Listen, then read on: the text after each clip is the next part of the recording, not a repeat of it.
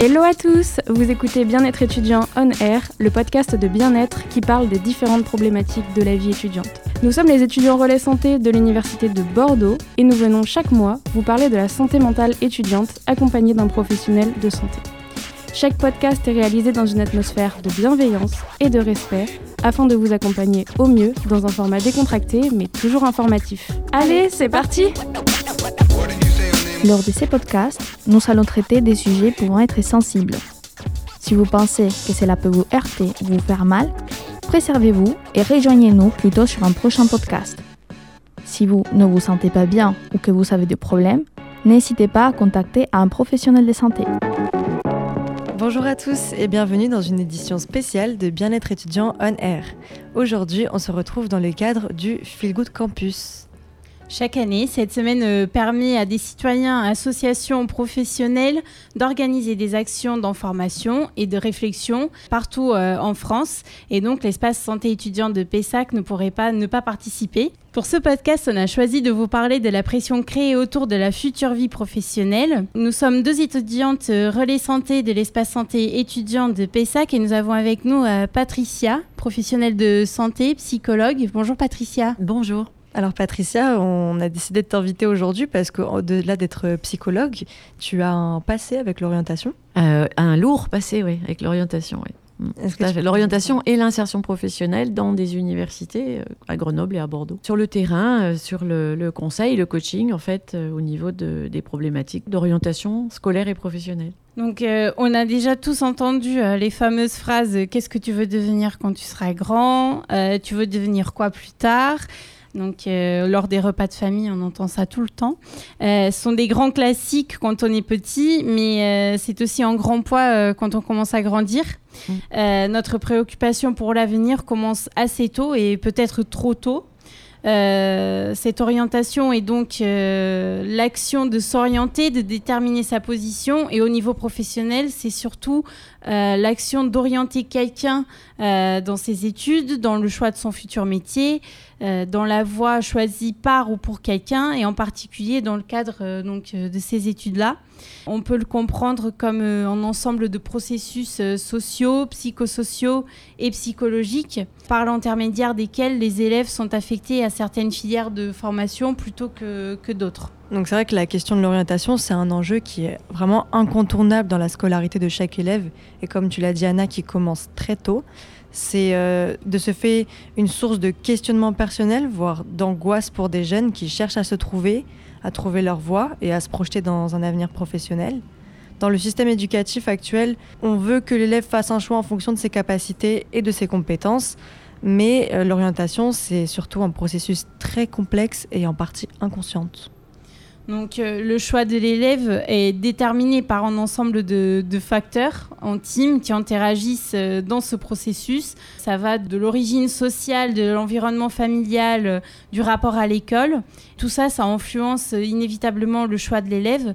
Est-ce qu'on peut parler de choix quand on a tous ces éléments extérieurs qui influencent le processus, Patricia? Oui, c'est une très très très bonne question. Est-ce qu'on peut parler d'un choix personnel? Effectivement, une personne est prise euh, dans une société qui a mis en place des modes de fonctionnement liés à des processus, vous l'avez tout à fait bien décrit, c'est à la fois social, psychosocial et personnel. Et puis il y a eu des fluctuations au cours des, on va dire rien qu'en France, hein, parce qu'après chaque culture, chaque pays va avoir ses modes et ses pratiques. Il y a eu beaucoup de changements au cours des 30 dernières années.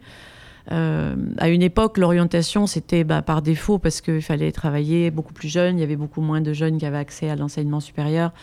Donc on se posait moins de questions. C'était en fait finalement la société qui décidait. Et puis s'il y avait des moyens, et là il y a les aspects socio-économiques, eh ben, on pouvait faire des études. Et, voilà. et puis ça s'est démocratisé. Il y a de plus en plus de gens qui accèdent au bac et aussi aux études supérieures. Et parallèlement, il y a eu un phénomène aussi de d'individualisation du choix.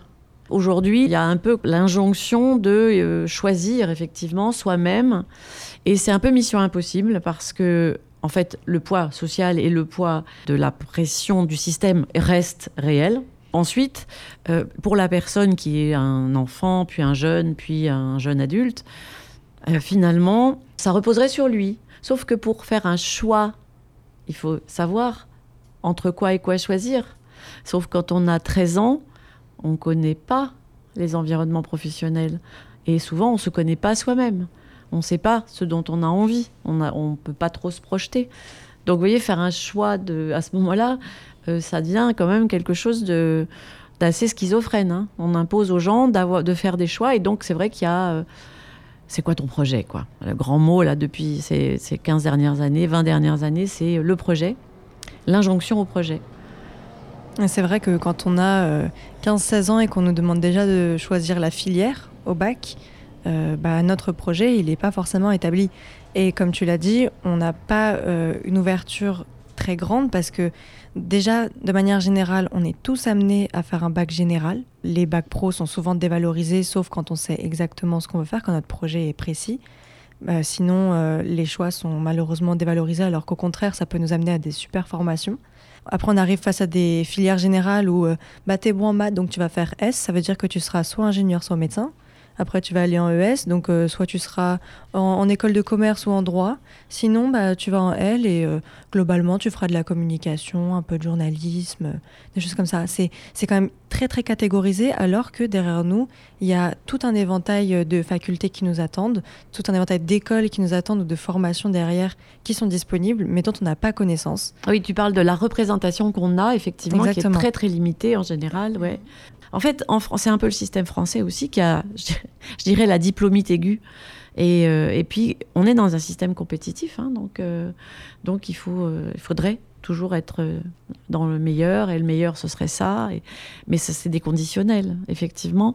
Heureusement que dans la vraie vie, il y a de la place euh, pour beaucoup de gens, et puis que d'autre part, euh, il y a plein de chemins qui mènent à Rome, mhm. et, que, et pas un seul. Heureusement, oui. C'est pour ça qu'il existe, euh, bah, par exemple, des passerelles entre différentes formations. C'est pour ça aussi on, on voulait parler dans, dans, ce podcast surtout des choix d'orientation, mais aussi de réorientation. Quand on est étudiant, effectivement, quand on a suivi un parcours qui nous a été tracé soit par le système, soit par notre environnement euh, social, familial, euh, ou euh, enfin notre environnement proche, très souvent on se rend compte que bah, c'est peut-être pas ce qu'on voulait, mmh. c'est peut-être pas ce dont on, dans quoi on a envie d'évoluer. C'est pour ça qu'il existe des passerelles et surtout il faut savoir que en prendre conscience c'est le plus important et ça peut nous amener à beaucoup plus d'épanouissement derrière, de se réorienter, d'avoir une nouvelle formation. Il n'est absolument pas trop tard pour devoir changer certains même reprennent les études euh, après des années de travail, comme quoi euh, on n'est on jamais euh, trop vieux en fait pour, pour pouvoir changer. Certains font bah, par exemple un an de médecine, ça passe pas parce que c'était les parents qui demandaient, c'était pas voulu. Bah, il va finir par aller dans une autre école d'art ou, ou de journalisme ou quelque chose de complètement différent et ce sera peut-être le mieux pour lui. Déjà, c'est la notion d'échec peut-être qu'il faut visiter.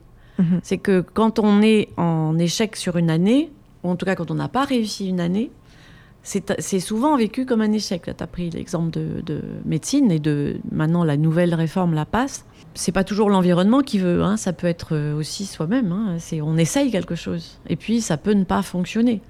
C'est pas parce que ça fonctionne pas qu'on est nul. C'est pas parce que ça ne fonctionne pas qu'on est en échec. Souvent, le cerveau a tendance à faire des généralisations parce que j'ai pas réussi quelque chose. Du coup, c'est un échec et donc si c'est un échec, c'est que je suis nul. Et là, l'estime de soi est attaquée.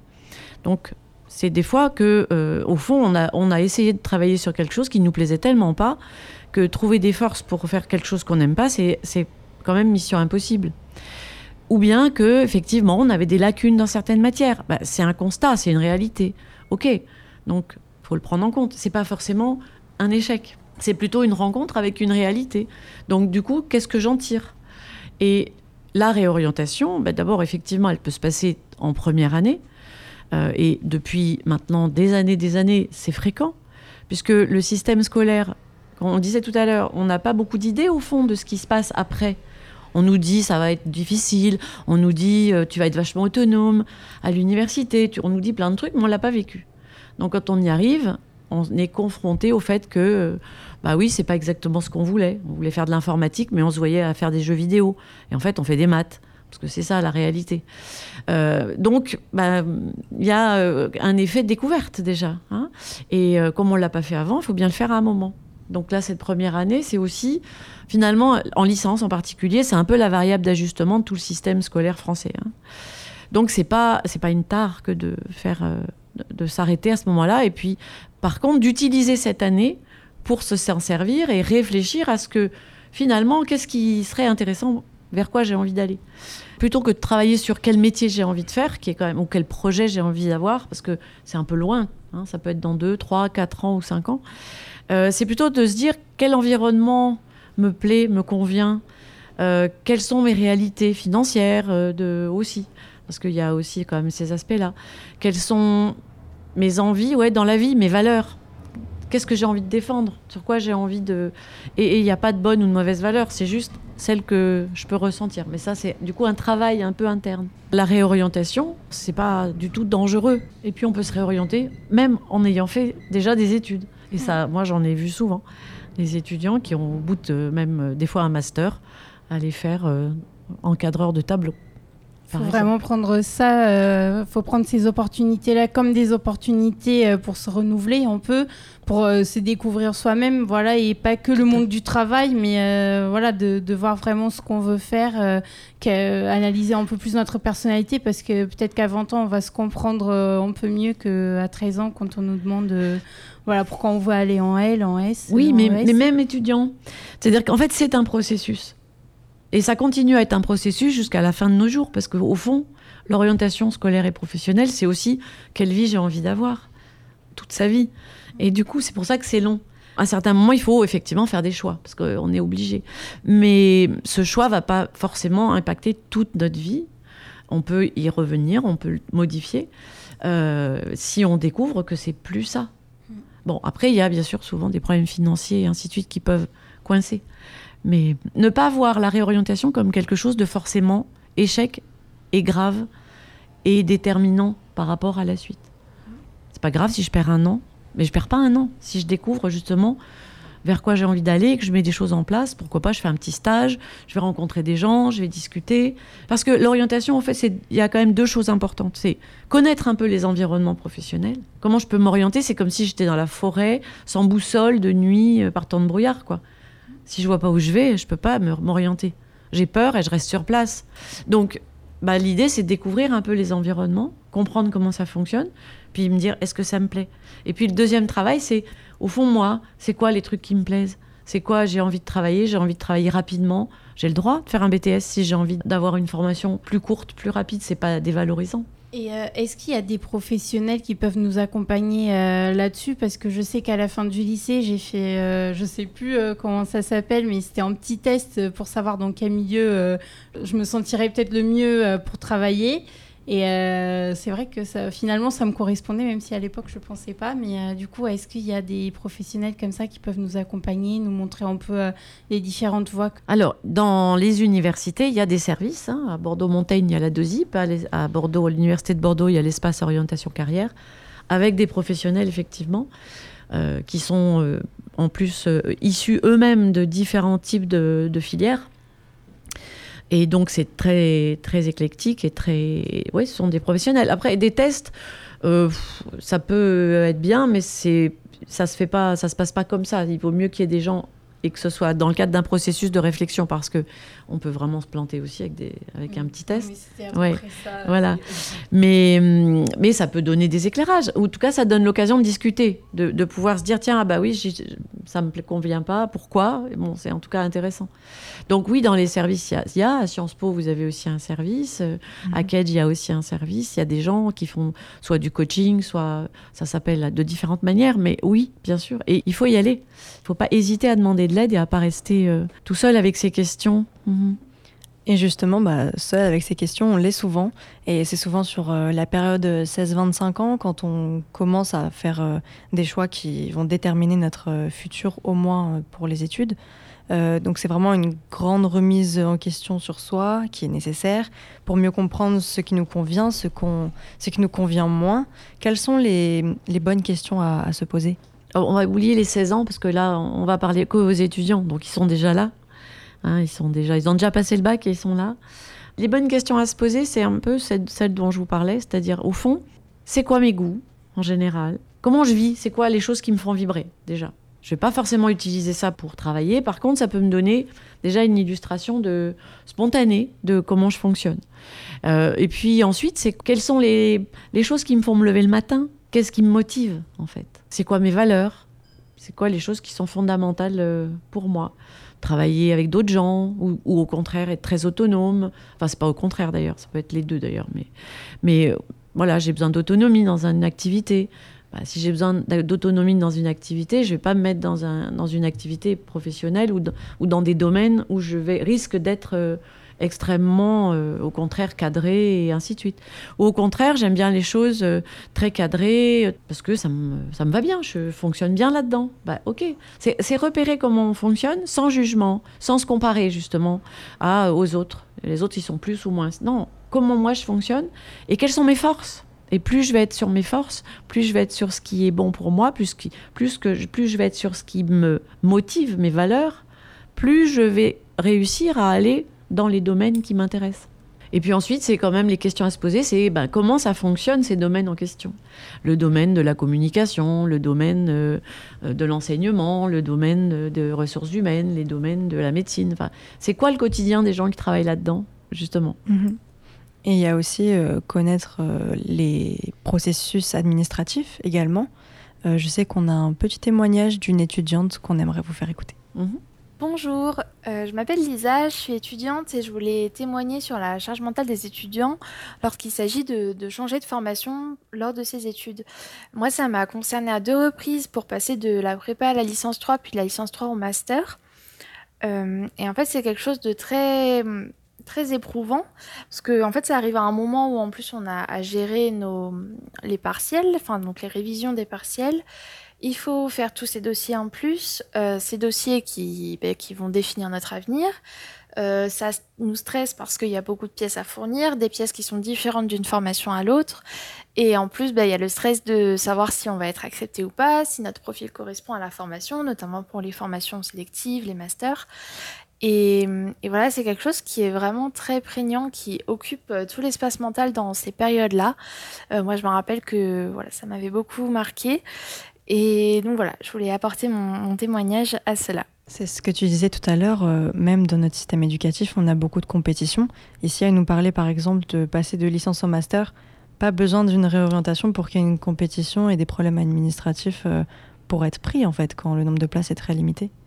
Bah oui, il y a effectivement, euh, disons que ce qui est important, c'est de pouvoir de se renseigner avant, mais la plupart des étudiants le font, surtout arriver au niveau des, des licences 3, mm -hmm. sur les modalités pour euh, intégrer les, les, masters. Et oui, c'est une période effectivement stressante.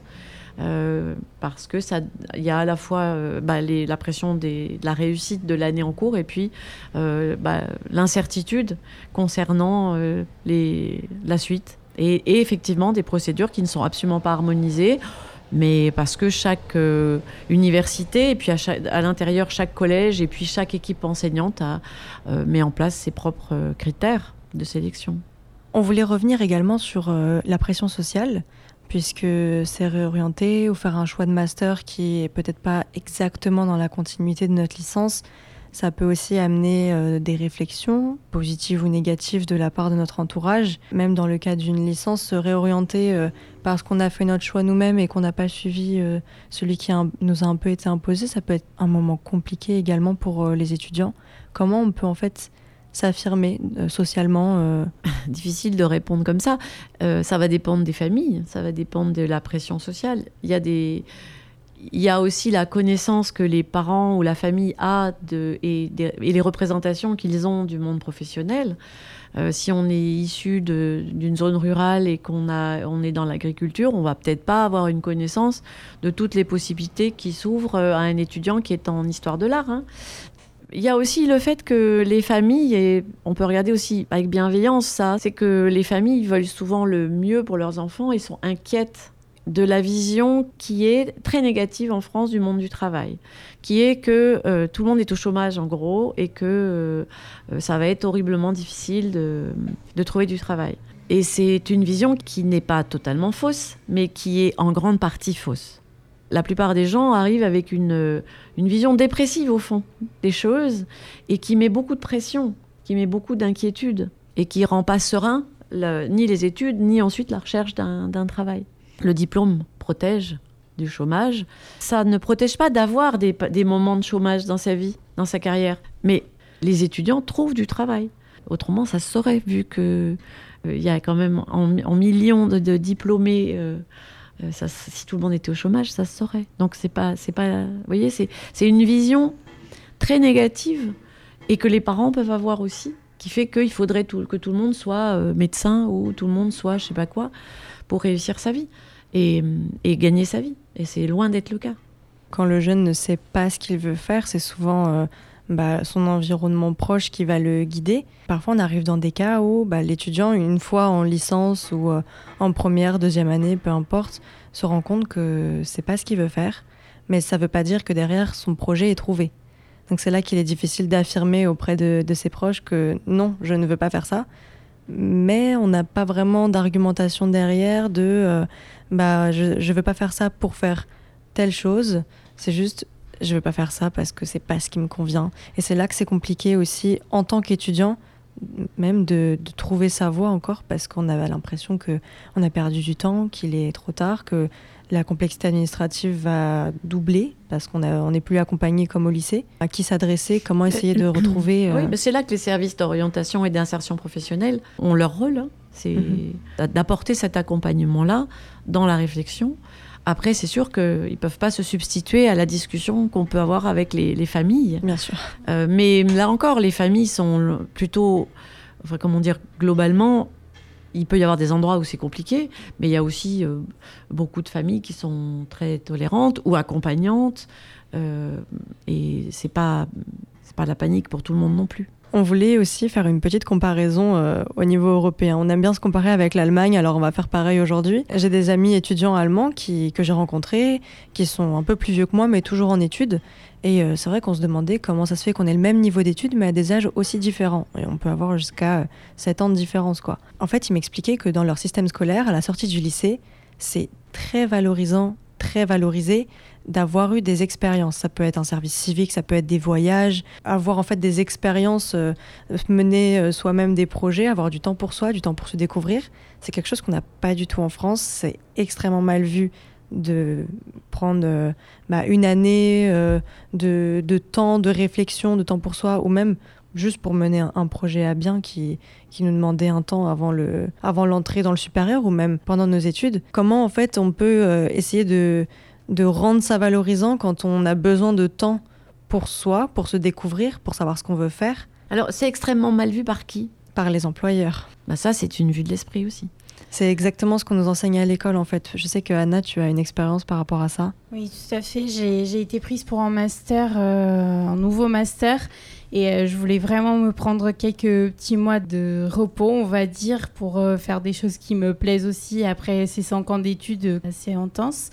Et mon directeur de master m'a dit c'est pas possible que tu, fasses ta rentrée en février parce que tu auras entre septembre et février, tu auras des mois où tu n'as rien fait.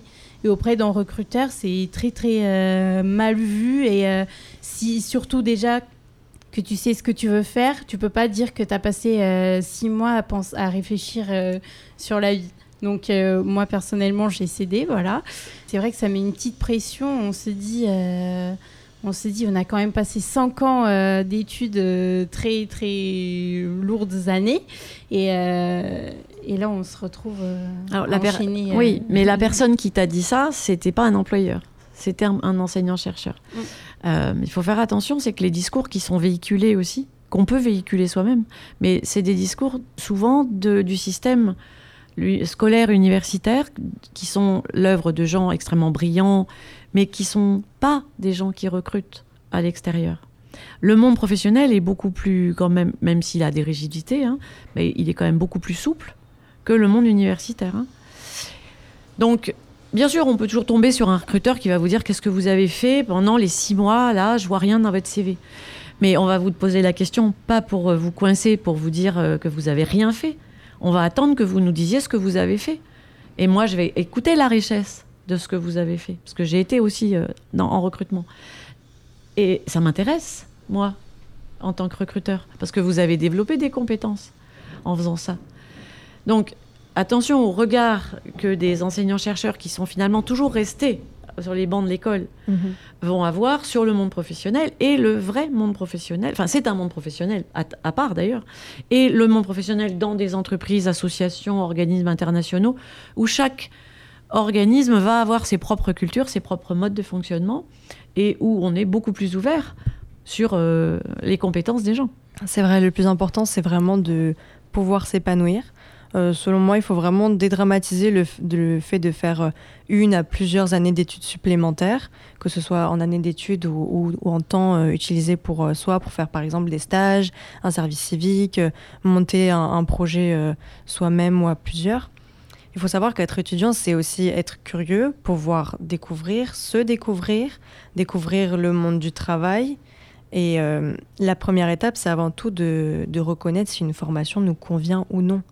Et euh, si elle nous a été imposée ou bien choisie par dépit ou par manque de connaissances, il faut vraiment le réaliser. Et une fois que le premier pas a été fait, c'est en fait euh, le premier pas vers un épanouissement futur, de mieux se connaître et mieux connaître ce qui nous convient.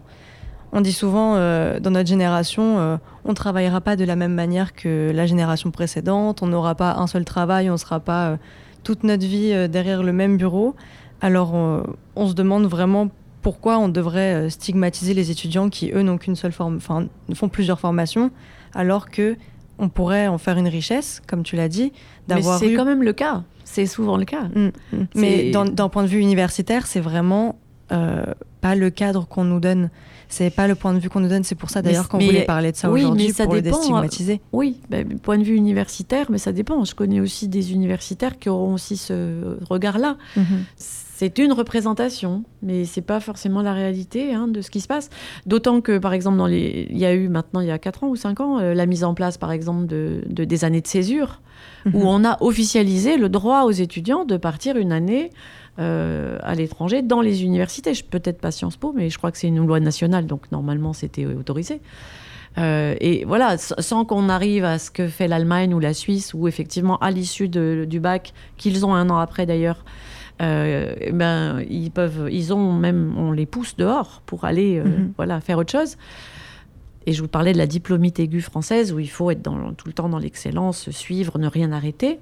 Bon, il y a, commence à y avoir maintenant des, des choses qui, qui s'installent, avec les services civiques, avec des choses comme ça, qui sont tout à fait, euh, un, accessibles, deux, reconnus, acceptés. Euh, voilà, ça s'installe. Donc il faut effectivement, quand, si on en a besoin, le faire. Mais il faut le préparer. C'est- toujours pareil. C'est plutôt, par contre, ne pas vivre au jour le jour. C'est-à-dire commencer à se préoccuper l'année d'avant de qu'est-ce qui va se passer l'année d'après, comment je vais le mettre en place, prendre son temps. Voyez? Ce qui est un peu compliqué quand on arrive en première année et qu'on nous demande alors euh, où, où est-ce que vous voyez dans 5 ans?